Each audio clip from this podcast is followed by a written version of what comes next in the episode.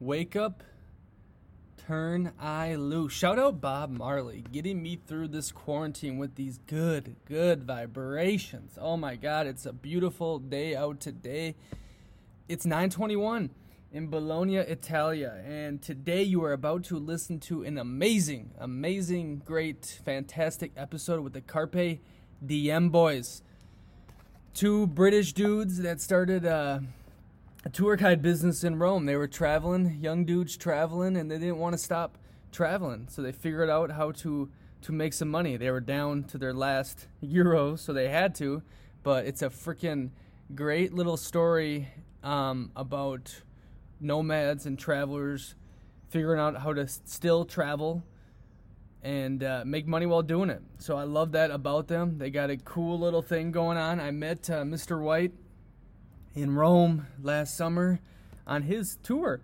Fantastic guy, knew a, a crap ton, and and we also hit on the Eternal City. All roads lead to Rome. We speak about experiences uh, living there, what to do, what to see. It's a city that every single person needs to experience before they die, in my humble opinion. I think it's peak civilization of what the human species has accomplished of what we know so far. I love Rome. It's amazing. And these dudes are great. They know all about it, but they also know and will help you think outside the box when it pertains to a career, making money, doing what you love. They're fantastic dudes. Check out the bio, the links, Carpe Diem, their website. They're going to hook all you guys up, make some deals.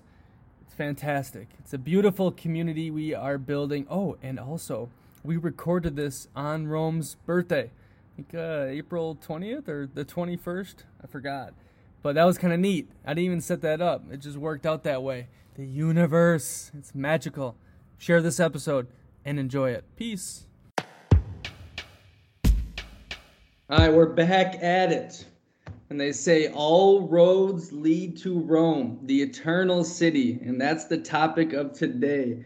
Uh, we got a couple interesting dudes on here today. Some some England England boys. You'll be able to hear from their their accent, and they've figured out a way to kind of live their travel life while making money, doing some uh, touristy stuff, tour guides for uh, in the city of Rome. But kind of why I really want to speak on on Rome and and whatnot is because, in my opinion, it is the one city you need to see before you die. The history you know what the human species is capable of doing and and it's an amazing place. So today we're to get into um, traveling to rome kind of where to stay main things to see eat. I mean we got some some tour guides here that know every square inch of the city uh, hit on some history but then most importantly um, knock on uh, this nomad life that these two uh, young gentlemen harry and russell uh, have figured out a way to do, and their story is pretty neat. Kind of backs against the walls. How are we gonna keep traveling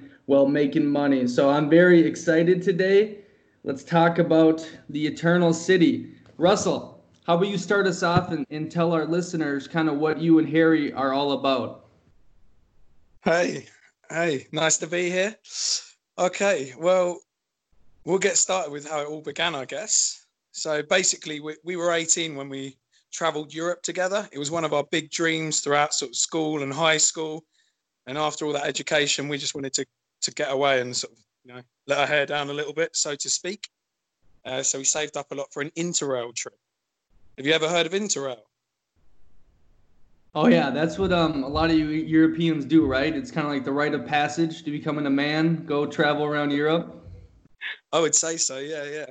Um, it's a great idea. I really, really advise it. So Interrail is this option where you can buy train tickets for two to two weeks to two months, I think it is, and they're all inclusive. So it's a massive benefit if you're a young traveler and staying in hostels and oversleeping and having a bit too much fun at night because you don't have a fixed arrangement the next day, like a flight that you have to catch. There's like five trains to the next city, and you could catch any one of those trains, you know. So it's a nice way to do it. And we first started off in Rome, which is kind of ironic because we had no idea that we would actually end up living and working in Rome by the end of this. And you know, we saved up a fair bit of money. We thought we were going to go for a long time. I think we thought we were going for three months. it ended up being a, about three weeks, more or less. We had a great time, and we didn't want to limit that great time, so you know, we were just enjoying ourselves. And uh, it got to a point where we were a little bit make or break. We were in a hostel in Zagreb, in Croatia. Isn't that right, Harry? Yeah, yeah, we were in Zagreb. So we'd been traveling what for about I think it was about four weeks, and like you said, saved up what we thought was going to be for three months, and literally just spent all of our money. Don't regret it at all. Um, and then we were like left with about two hundred pounds each, and we were like, no chance that we're gonna go home now. We've still got two more two months left, so we really had the option of, like I said, going home or finding work. And we were looking online and Russell found this advert for being a promoter at the Coliseum, so getting the people off the streets to do the tours. And for me, I, I'm a positive person, but for this, I was actually a bit skeptical. It was like no Italian needed. Come down to the Coliseum, uh, earn from about 50 to 150 euros a day. And I was like, Russell, mate, like this is, I don't know about this. We could just get a bar job. We know, we know what we get with that. And he was like, nah, let's do it, let's do it. So I was like, why not? We're not going to go home. We do it. And then, because you emailed Natasha, didn't you, Russell? No, no, there was no email involved actually. That was the kind of weird thing about it. We had sort of like a moment where we are like, what's going on in the hostel? I went off on the computer, found this like advert, and it basically was just an advert. And I called the lady, called Natasha, lovely lady, and she was like, oh, okay, all sounds great. So where are you now? And I was like, calling you from Croatia. And she was like, why? Why are you calling me from Croatia? I'm in Rome at the Colosseum. And she literally said, call me when you're at the Colosseum. And I said, do you want an email? And she said, no, no email. Just call me when you're here. And uh, we were sort of looking at each other like, what do we do? Do we go for it? And uh, yeah, we did. We did. Next stop was Rome. Okay, this is great. I love it because a lot of people think that traveling costs all this money or it's too hard to kind of make a living on the road. But nowadays, with all these different options, especially with the online world, there's ways to make it happen. And I know English is a very in demand skill because there's a lot of tourists that speak English, and this is a great way to make some extra money or make it a full time work. Now, tell us about how you you know get into the flow of this. You just show up at the Coliseum and you're supposedly an expert on Rome now, or you know, how does this work? Okay, well, first of all, we weren't tour guides. You know, we learned we learned that, and that's something that came along the journey of it all. First of all, we were just hustling tickets. So basically, there's big long lines outside the Colosseum. Italy is internationally famous for being one of the most disorganized countries in the world, and believe me, it's very, very true. Uh, the lines get super long, and often, you know, people are just paying for tickets to go inside and they queue a long time for it. So our job was to run around with big smiles on our faces and uh, tell people about why they should pay a little bit more uh, to enrich their experience, get the history, and also as a byproduct, not wait in long lines. Hold on. Make sure you hit on that point of you know how'd you learn how to hustle? Because obviously you need to get some tickets sold or whatnot, or you're going to be out of a job. Did you learn some skill set, some uh, persuasion to to have them come with you? Ooh, Harry, do you want to take this one? Well, I think we had the benefit of being English, uh, in in terms of everyone there was. We were obviously selling English guided tours, so the people that we were approaching spoke English, and I, they seemed to trust us more because we were also speaking English, and so that was something that like we were lucky with, which actually angered a lot of the people that we were. Like um, the other people that were working trying to sell tours that weren't English because we were just these young lads that came down and started doing really well early on. Also, I think it's just um, gift of the gab. Maybe I think maybe we both had a bit of that. Okay, I got you. So you started hustling, right? Now what? So first of all, we started hustling the tickets. Do you remember how the pitch went, Harry? Because we haven't done it in so long. Actually, we had a little a little way that we'd do it. I think it was like, "Hi guys, how you doing? You going inside today? And people would just be so surprised because the level of English is pretty bad in Rome. And back then, even more so. It, young Italians are starting to speak English, but before that, it was like a few words they'd speak in, in a strict or backwards way. So people would be like, whoa. And then we'd be like their best mate in Rome, sort of telling them where to go, what to do. And yeah, we get them through to buying the tour. Um, we actually started selling tours for a guide called Colin, who in fact now is the third partner in our company, Carpe Diem Rome. And he taught us a hell of a lot about what we knew. So we were selling tours for him, and then he started, since he was English, you know, and he was quite like us. He started letting us come along on them. We started even going for beers after work with him, that sort of thing. And he, he just sort of took us under his wing, and, and we learned a hell of a lot from him. Not not solely him. We were very you know, we were open minded people and we spent a lot of time with different kinds of people, even Italian guides that maybe, you know, you wouldn't usually rub up against. But um, yeah, we wanted to get immersed in the culture and get the angle from many different guides. So that was a lot of the learning, although, you know, we took to books as well. And it was just a thing that came over time. Sometimes we weren't selling for amazing guides. And when we weren't, people would often come back and complain. But more or less, they'd be like, why are you not doing the tour? That's what we don't understand because we bought the tour because it was you and your energy. So, yeah. It, now, what what's drawing you to do this? I mean, you're obviously young and you want to keep traveling. Did you think this was a, a long term thing? Was the money that good? I mean, what's really drawing you to be, you know, English dudes doing tours in in Rome? I don't know. Maybe we both have different different goals in the end. For me, I love traveling and it's been an addiction since I first left the UK uh, when I was 18. So for me, my ultimate goal is to just earn money online and, you know, turn my laptop on once, once a day and just do that and then go wherever I want. So that's where I want to be. Um, I don't know. What's it for you, Harry? We had different, because I basically did the a month, um, initial month working in Colosseum and then went traveling for a little bit longer. I think another like two, three weeks. And then I went to uni. So I studied uh, business at Bournemouth University. So I did that for what, four years. But I would always come back to Rome in Easter and summer and work either as a promoter or start to learn to be a guide and then came and would work just as a summer as a guide. And what drew me, drew me back, I would say, love Rome. Rome is amazing. We're obviously going to get onto how amazing Rome is. The money, the money is great. Really, really good. Colosseum was the most visited place in the world last year. So there's there's massive amounts of money there, which obviously is a big draw. And just the lifestyle, the lifestyle is amazing.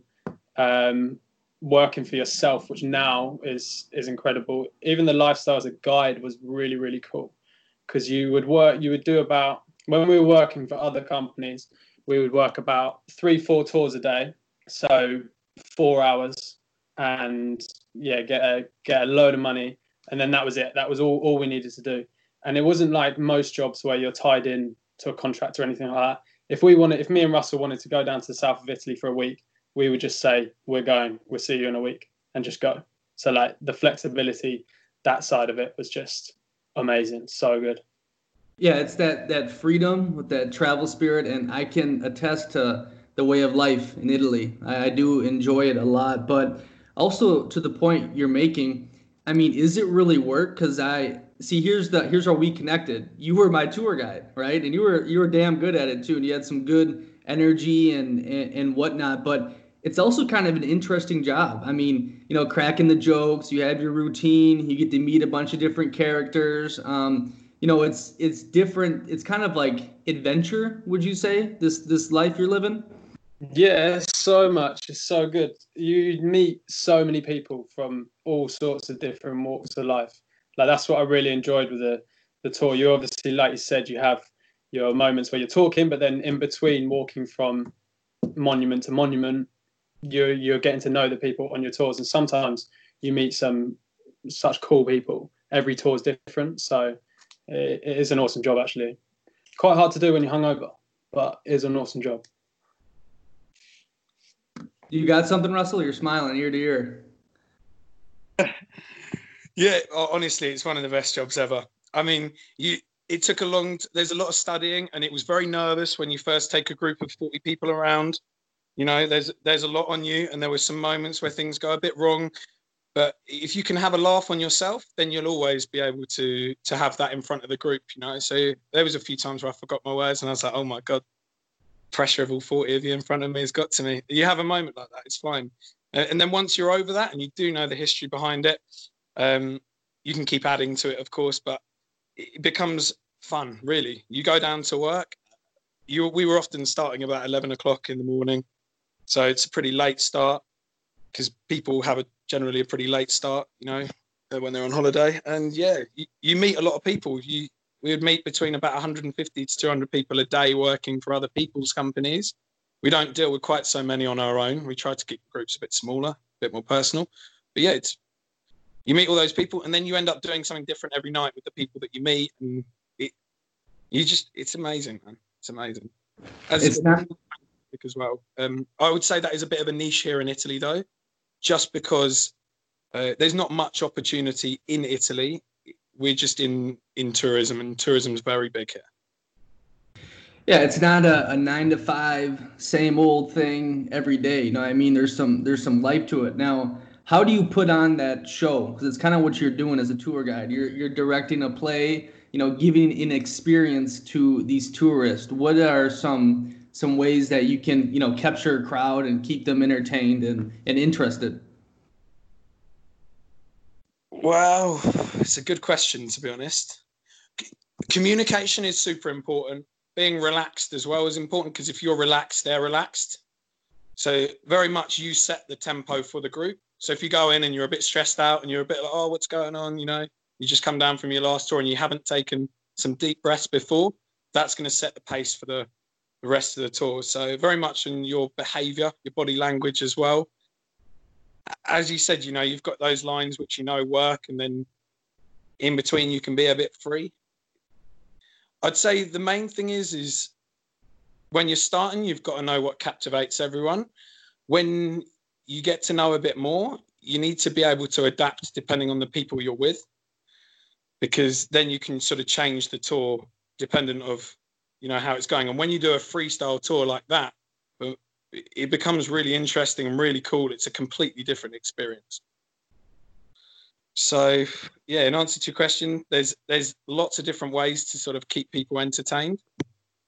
Um, I'd say a lot depends on the way that you behave and the way that you can communicate with people. Harry, what have you got to say? Yeah, I would say I don't know about you. You probably agree, but I'd say the first five minutes is actually very important because a lot of people come on tours and a lot of people think like associate a tour with being relatively boring, like boring tour guides and whatnot. So the first five minutes, a lot of people are on the fence. They're like, "Am I going to stay for this whole tour? Is this tour guide going to be boring?" And then if you come in really high energy, wow them first five minutes, usually they're won over, and then everyone's enjoying it. But it's quite interesting just to see, yeah, how everyone's pretty skeptical at the start. But then once you win people over, it's actually a really good feeling.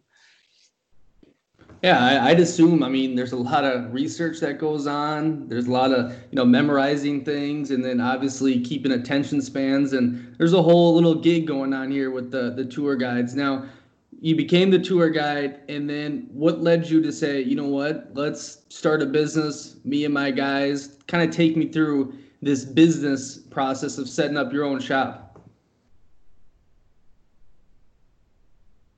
Okay, well, I'll take the lead on that one then. So we we sort of started planning it in the winter of last year. No, not last year, year before. Okay. Um, we'd basically done all the different jobs. We'd done all the different jobs. We'd we'd stalled people that had to wait 30 minutes for a tour when they should have been going right now. We'd been the guide. We'd sold the tour. And we just realized the game was changing and that more and more of these companies were going online. And, and we were relying on street traffic. We were working for companies that just relied on street traffic. So we also knew that the quality on those tours wasn't always fantastic. Often we'd take people for the second part of the tour, which would be the Palatine Hill and Roman Forum, the ancient city of Rome and the palaces of the emperors, before they'd have an hour with a Colosseum guide And often they were Italian guides that didn't speak great English and didn't give the same experience that we did. And it, I mean, it was great for us because people would be like, wow, you're amazing. but at, at the same time, we realized that there was room for improvement and that these, the way things are moving, we've been talking about it earlier. You have, you know, this online thing. So we, yeah, we basically just designed a logo and we started copying what our competitors had done not like we were doing something that hadn't been done before. Now we're starting to look into creative things. Now we're established that other people haven't done, which will be exciting for the future of our business, of course. Um, but yeah, it wasn't too hard of a process. We were just copying what other people had done.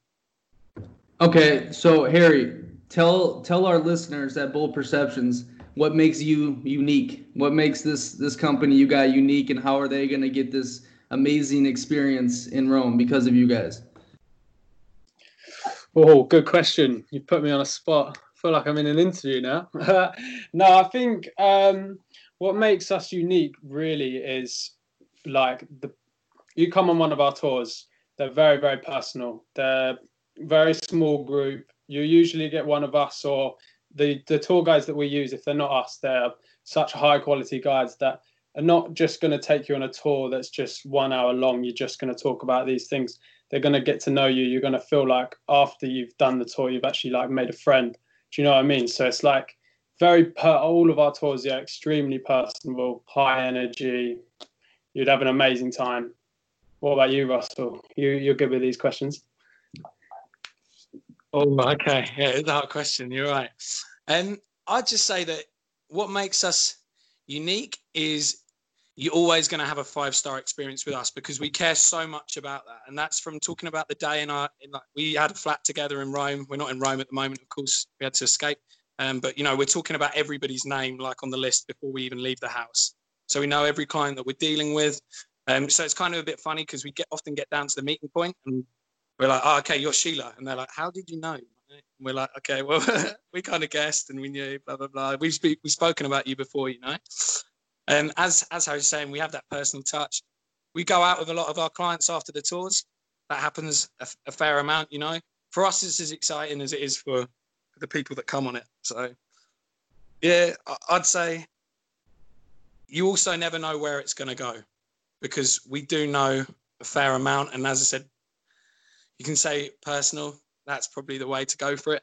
Uh, we just sort of play the game depending on the way the conversation goes and making it relatable to the modern world making it a, lesson, you know, but an interactive lesson that we guide you along throughout. Yeah, and I can I can uh, test to that. Harry was really good, and he uh, I'm I'm fascinated with Roman history. I'm a nerd for this stuff, and he answered a lot of my questions. We did the the old ancient city, and I was asking left and right, and he had you know 20 other people in there, and, and he was taking the time to um, answer those questions for me. So I, I had a great time, and that's you know a reason we're talking right now is because of that. But um, okay, so people that are interested in making money while traveling, um, you guys did it. You figure out a way to do it. Now, what would be your recommendations, your your advice? Not necessarily to become a tour guide, but hey, maybe. But any ways to kind of make money in this travel type lifestyle or the nomadic life? I think yeah, if you're if you're an English speaker, there is always going to be opportunities all over Europe, well, all over the world probably, because everyone, well, it's so highly spoken English. Always going to be opportunities, and opportunities that you have no idea about. And like for example, our Colosseum one, we would have never dreamed of working selling tours outside the Colosseum, but opportunities arise that I would just advise people just to go for just take yourself out of your comfort zone and then who knows what will happen. Like look at us now five five years on we own our own business purely because we took ourselves out of our comfort zone and just took a risk just went for something that yeah.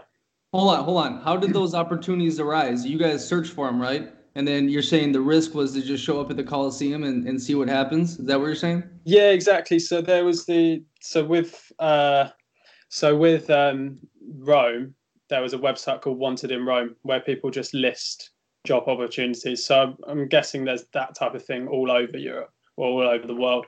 And then we were just scrolling through, like I said, a lot of bar opportunities. Like I think that's a safe option that if people are a bit yeah want to be safer and have more secure money, you can always get a bar job somewhere. But there's always going to be jobs that arise that take you out of your comfort zone that you can go for. Okay, just adding a little bit to that, um, to anyone that is actually thinking of taking the leap and going and working somewhere else, you probably have to take the leap first. But yeah, as Harry said, there are websites that you can find jobs listed on, although they're not always listed on these websites. But you can look for things like Wanted in Rome is one we used in Rome, and it's like a forum for classified adverts. So anywhere that's got classified ads, you could even find these kind of opportunities on Reddit, for example. I've rented many places across Europe houses using um, Reddit. That's one one that I've gone to. I know that's pretty big in the states. So, um, but things that you can look out for. You at every hostel, you know, you need people that speak English. So you can always find the hostel job. For me, I never wanted to work for accommodation because personally I wanted to make money. But you can find good hostel jobs. Uh, you can also bank on the fact that in every city there's an Irish bar, and every Irish bar needs someone that speaks English to serve drinks. So I, when we first moved to Rome, I did the Colosseum because at the at the start of the Colosseum job, we were being paid per head. So depending on how many people we converted to buy tours, so we had a few blanks at the start. So I did a job in an Irish bar, and that was the Abbey Theatre in Rome. If anyone's going through Rome, great fun. Hit the Abbey Theatre up and have a good night. My man Darian works on the bar, so go see Darian. He'll take care of you. Now, now here's a big question. You kind of brought it up. You said you never wanted to kind of work just for accommodation. I know a lot of people that go work on a farm in Spain, get that paid for, or go work in the wine fields in Florence, but they're not making money. It's temporary. You know, allows you to travel and live. Now, is what you're doing? You obviously started a business, but is there is there long term chances with this kind of stuff, or are a lot of the jobs just temporary? You're not going to be able to save or or do anything with it. I think it depends on you, really. What do you want to make it into? You know, when we first were introduced to that Coliseum life, it was like, you know, you could either go go at it and make it a profession and really earn a lot of money, or you could stand about and have a chat. So, for us, we made it our thing. Um, if you only want to do it temporarily, often these things start as temporary jobs. We were at the bottom of the pecking order, you know, and we sort of made created our our value. So that I'd say is down to you and your skills. Uh, with travelers, often these jobs, you know, they they understand that people come and go.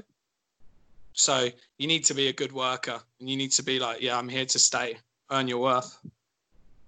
Now, I'm, are you talking about like an American work ethic, where you're working, you know, 12 hours a day type deal, or or what kind of work are you really putting in to kind of live this? Because it's like for the most part, where I've been and around, you know, there's a difference with American, you know, how much we work and stuff, and kind of European. It's more relaxed, and you know, you can you can get your flat. You don't have a, a mega mansion, you know, all this debt. So, are you saying? I mean, what kind of work are you talking about? Is it feasible for the the normal person? Yeah, of course. Anything anything is feasible for the normal person. It is just a matter of time, guys. It doesn't matter what it is you want to do in life. I'm I'm a strong believer in that you got to adapt, you got to change, you got to evolve. And you know, if everything turned on its head and I wasn't able to become a tour guide, I'd create something else for myself. So I'm I'm a strong believer in that.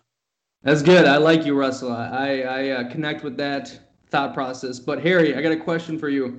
How how fulfilling has it been? You seem kind of like a quieter type. You know, I mean, that's the kind of vibe I get from you how fulfilling has it been to get out of your comfort zone to live in rome to do all this stuff not be you know back in england? Has it been a really neat experience in your life?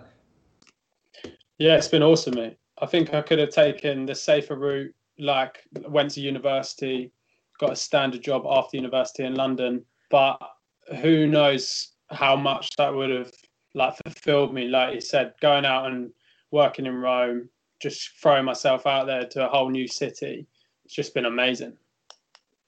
You've had just crazy experiences, met a ton of wicked people. I mean, it's been totally worth it, huh?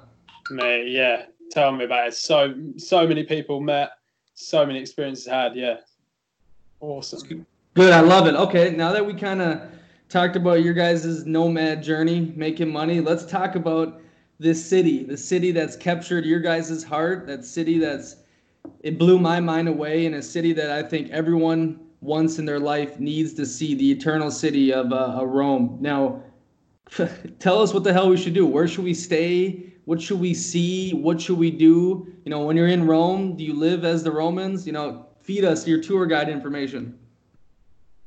Okay, just before we get stuck into that, Nick, I don't know if you deliberately scheduled this call today, but I just want to let everybody know that today is Rome's birthday. It couldn't be more fitting that we're having this podcast. And when I say Rome's birthday, it's 2,773 years old today. That's when it was founded on the 21st of April. So, I mean, it's a bit of a different situation. Normally, we're dressed up as gladiators and, or wearing togas, having a big toga party in Rome, because that's genuinely what happens. Um, so, we won't be celebrating it quite the same way today. We're celebrating it with you. But back to the question about the city. Oh, it's an amazing city. There is so much to it, and I genuinely think that the history that, that has happened here it can capture anyone. There, there is a bit of something for everyone. Where, oh, I mean, where do you start? To be honest. Yeah, I can I can attest to that, man. I mean, it's literally it blew my mind, you know, being there because everywhere you go, you see something. You know what I mean? It could be a thousand years old, two thousand years old. It could be from the Renaissance. It could be from ancient Rome. But it's literally everything and it's there's a feeling you get to I think when you're in Rome is like you know holy shit this is what you know humans were able to accomplish 2000 years ago or this is like the pinnacle kind of of you know human civilization type. Is that the kind of feeling you guys get there too? Oh yeah of course. And when you start learning about ancient rome and you start realizing that they introduced so many things that are very very important thing in today's infrastructure in cities um, many influences of behavior. Law, for example, pretty much derives from the Romans. So it, it's really interesting. And I'd say that's interesting, but it's also interesting because of the psychology of humans back then, what was going on, what was deemed acceptable. For example, like these crazy blood sports. And one of the things that fascinates me the most personally is that psychological jump from what it takes from being a human now to getting to where we were as Romans for example, you know, today everyone loves a bit of MMA. It's one of the biggest sports or biggest growing sports. People love their subscription to UFC or one championship, depending where in the world you are. And what, you know, now it's taboo to kill someone for, for sport. But really, you know, we're halfway there anyway. We're just practicing it in a safer way. So that's a great point. I want to say something. That's a great point about a lot of people look back at the ancient people or you know even a couple hundred years ago and think oh they were so stupid or this and that but you know a lot of these people had a lot figured out and maybe they had more figured out than you know what we have now. I know there's a lot of things in rome like the concrete that we still haven't figured out how they made and and things like that that kind of blow your mind but that's why i've always i've been studying history now for the past couple years. It was boring in school right? But when you start looking into it on your own and, and get fascinated by it, you realize just how smart these people were back there. You know what I mean? And, and what they really did understand. But hey, Harry, let's get down to the basics here. Where do I stay when I visit Rome? Tell me exactly where I should stay. Where do you stay? So I'd say couple, two of my favorite areas. Well, my favorite, absolute favorite, is an area called Trastevere, which is just over the river if you're looking on a map, it's just below the Vatican, and that is like beautiful. It's amazing. It's really like um, an old school Italian town. So it's like tiny, small streets, um, beautiful restaurants, some really really nice bars, and then another area is an area called Monti, which is where me and Russell live. Well, used to live before this corona, um, which is about 10 minute walk from the Colosseum. So again, amazing amazing restaurants, bars, and stuff. And then if you're just going on on holiday there for like four days, I would say personally, actually, I wouldn't want to live there because I live there all the time. But on a holiday, I'd like to live uh, stay pretty central. If you stay pretty central, say for example near the Trevi Fountain, then you're a walking distance from the Colosseum and the Vatican, and there's just amazing restaurants like all around the outskirts. If you stay central, you're walking distance because you want to. It's it's actually relatively small, and you can actually get to places very easily on foot. So if you say central, then that's probably easiest. Okay, now Russell, say I'm going there for um, an average vacation of five days. I'm a normal person. Tell me what the hell do I do in those five days? There's one or two days I just walk around. Uh, do I for sure got to go to the Coliseum, the the steps, the go on the bridges? You know, give me a game plan for a normal person visiting Rome for five days. Oh, okay. So first, I've got to assume that you're a normal person, Nick. Is that right? You're not your average person. I can tell that already. But in a five day plan, well, you've got to hit the big ones, of course. The Colosseum and the Vatican have to be done. If you're there for five days, you should definitely do them both. If you're there for three, then maybe personally, I'd consider choosing one because I wouldn't want to run around all the time. There's so much to Rome, and you can get lost. Being a tour guide, it might sound a bit crazy, but you can get lost in doing the tours and doing the history, and there is so much else to see. It has some of the most beautiful parks in the world. We've got Caffarella, Gianicolo, Pamphili, beautiful viewpoints. Go and get lost and take a bottle of wine. My favorite one, by the way, guys, is Gianicolo. You hear a lot about viewpoints in Rome. These days, you won't find many hidden hidden gems because a lot of people come, but Gianicolo, it's a bit further away, but it is the best view of Rome, without a doubt. So I'd say make sure you go and spend some time drinking some nice wine, or if you don't drink wine, whatever you do, and uh, just sitting down and enjoying it. You've got, I would say you should probably go and do the Trevi Fountain, the Spanish Steps, got the Pantheon, probably one of my favorite buildings in the whole world. The Pantheon, you just have to go and spend a bit of time in it. It's a, it's a free, it's a church actually today. So it's free. You can nip in and out. It takes about 30 minutes in the center. And it's the largest unreinforced dome in the world, or unenforced dome in the world. It's got a huge hole in the roof called an oculus. It's deliberate. It's awesome. A really nice one to go and do is the Aventine keyhole. So the Aventine keyhole is a real hidden gem. It's this beautiful keyhole that lines up the Vatican perfectly from about a kilometre and a half away on this hill. There's a lot of speculation as whether it was deliberate or not, but lovely orange gardens up there. Go and visit. The Mouth of Truth as well. The Bocca della Verita. So the Mouth of Truth. It's a massive uh, drain cover that you can go and visit uh, from the ancient Roman times. And basically, the mouth and the eyes are holes, and they, they would let the water pass through. And there's a, a sort of a legend behind it that if you tell a lie and you put your hand in the mouth of truth, it's going to basically eat your hand. So it's just a pretty cool one to go see, especially if you've got kids or you're with children. Take them along to see that.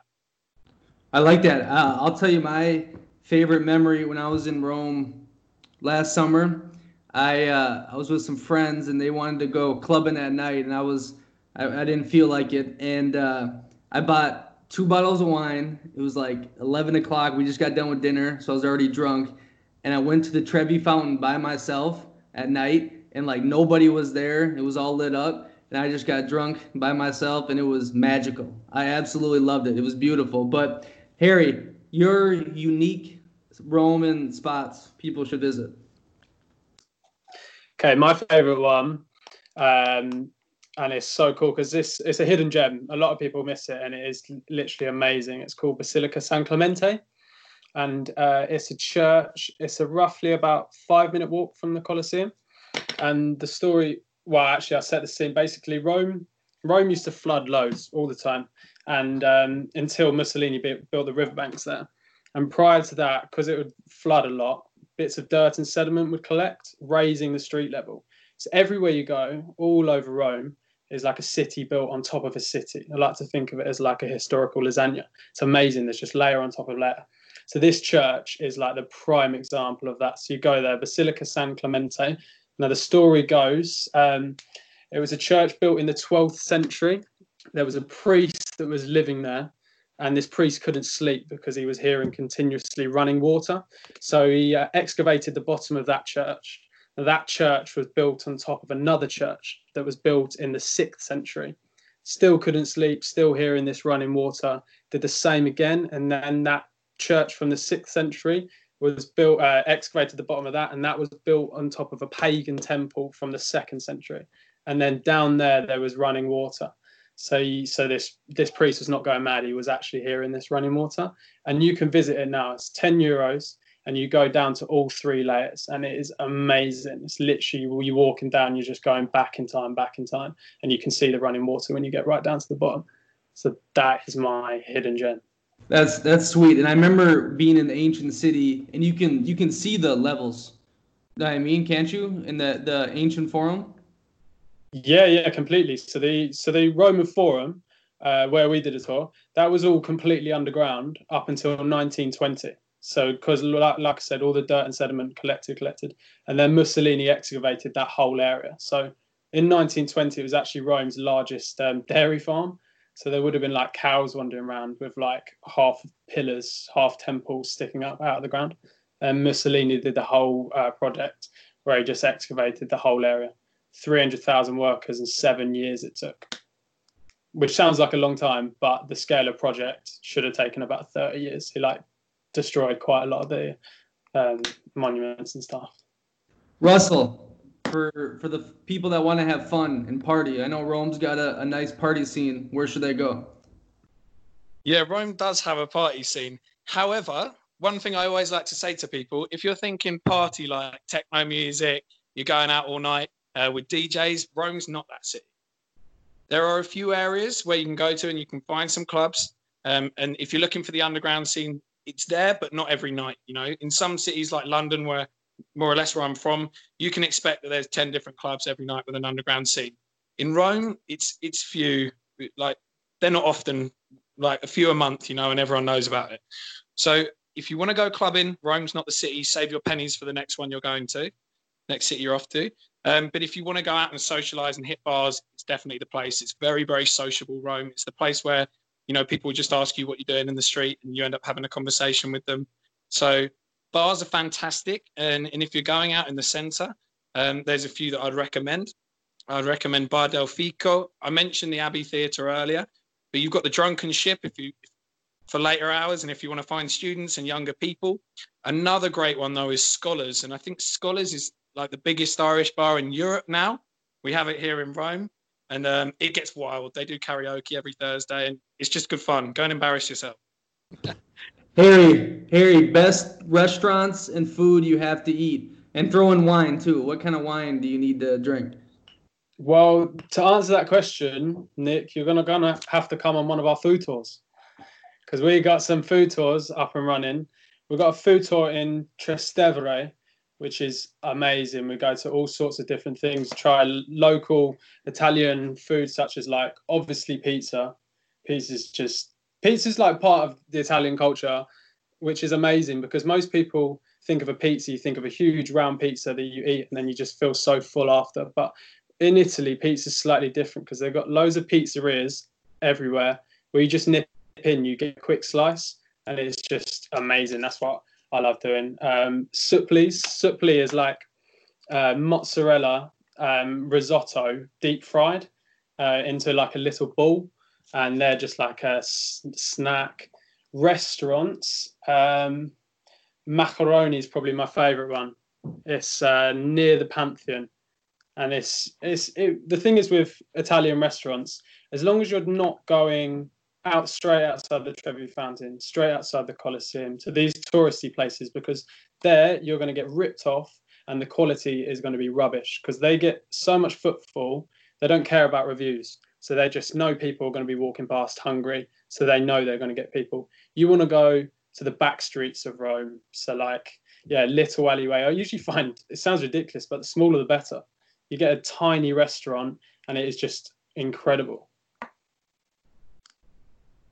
Okay, just to add to that as well, if you check out our blog, you know, we've recently done one on how to find a good restaurant in Rome, and we're always blogging about food. So you can keep up to date with that through us guys.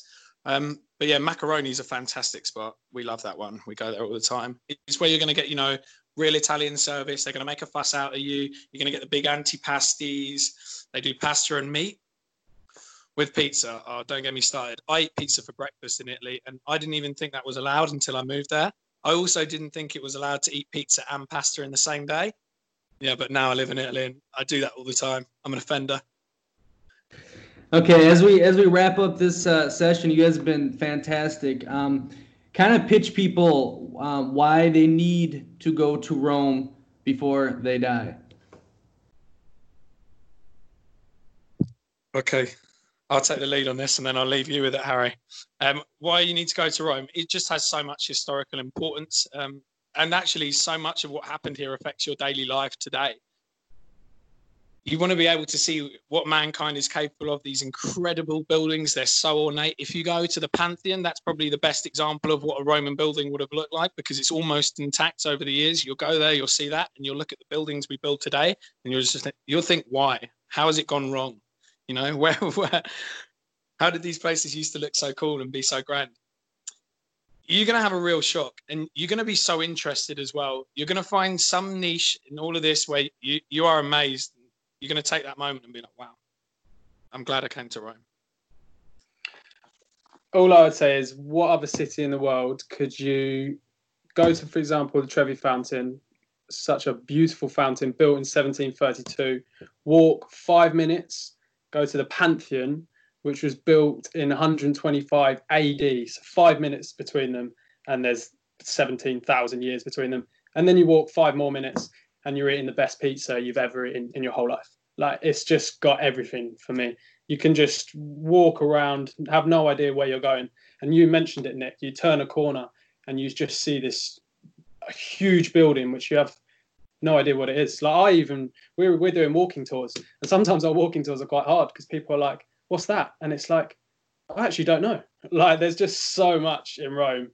You can just get lost in it. Food's amazing. Yeah, could not recommend it enough. Fantastic. Well, I think you guys did great. Um, I, I had a great time with you, Harry, on on our tour. Uh, tell the people, you know, your website, the, the Instagram, and then obviously we're going to talk about doing a deal for our people, you know, if they choose you and probably get a, a discount or something like that. So pit or promote all your stuff. Yeah, definitely. We could definitely strike a deal, hundred percent. Um, so we're what we're working on at the moment is because obviously this downtime, we're really working on our social media side of things and our blogs. So our name, we're Carpe Diem Rome. So you can find us www.carpediemrome and you can check out all the tours that we're doing and all the blogs that we're writing at the moment. We're doing about two a week at the moment. We're even looking to branch out to do London, Florence, and Venice tours. So not just Rome. Yeah, yeah. So so keep an eye out for that. And um, yeah, Russell, what do you reckon? I reckon you should all give us a like on Facebook for sure and yeah just get on there. We're making so much creative content now and it's something we never thought we'd be looking at doing six weeks ago. But now this is hit maybe it's it's going to change the game for us. We're so online. We we have another podcast which we're going to release very shortly. We've got a series we're going to do on crazy emperors. So if you want to know about completely barbaric people that ruled the world get on our channel. It's interesting stuff. And yeah if you come over to rome come and hit us up. I guarantee you it'll be a completely different experience and, and we'll have fun and yeah, talking about deals, I reckon we've got a little discount code that we can give away. Hey, Harry? Yeah, definitely. I think we have to um, discuss that with Nick off air. also, I, I, forgot to mention we're very open to working with like travel bloggers and people like that. We're trying to be as creative as we can during this downtime. So, anyone that's listening that you feel like maybe we could benefit each other, please get in contact with us. Yeah, I love that. You guys are doing some some cool stuff. That's neat and making the most of this uh, this quarantine. And also, I want to add is uh, your story is good. We talked about at the start. You know, the, the nomad, the travelers figuring out a way to make money and live that way. So, if some people are interested in talking to you about that, you know, are they able to do so? Get some advice, some help. Yeah, of course, guys. If you are interested, you know you do have some inhibitions about going and doing that, and it's something that you've thought about, please do message us. Hit us up on the Facebook. Um, we're always on it between the three of us, our partners, and Harry and I'll get back to you and help you out with that, gives you suggestions. Um, we went through the whole process. So, yeah, we're more than happy to help on the side of, of tours with stuff like that. No problem at all. Can I just say one thing? Do you know what Carpe Diem means? Our name. Yeah, I've seen that movie, uh, the Robin Williams, right? I've seen that. Isn't it Live Free or something or Have Fun? Life's good? Yeah, more or less. So Carpe Diem was a, it's actually a phrase by a Roman poet from 23 BC, and essentially to, it's like the YOLO of the ancient times, and it, it means like seize the day. You know, so take that moment, take that opportunity in life, and and that's a very big ethos in both of our lives, Harry's and I's. So yeah, we'd say seize the day, go and do it, go travel, go find it, because you know it's not going to come to you. You've got to go find it. You've got to put yourself out there. I like that. You guys got some good energy. I'm glad we did this, and I hope that we can uh, help each other in, in in both this this area. So appreciate you guys. Stay safe in this coronavirus, and I hope to see you in uh, Rome this summer. So. Yeah, nice one, mate. Thank you very much. Enjoyed it a lot. You're back. Ciao.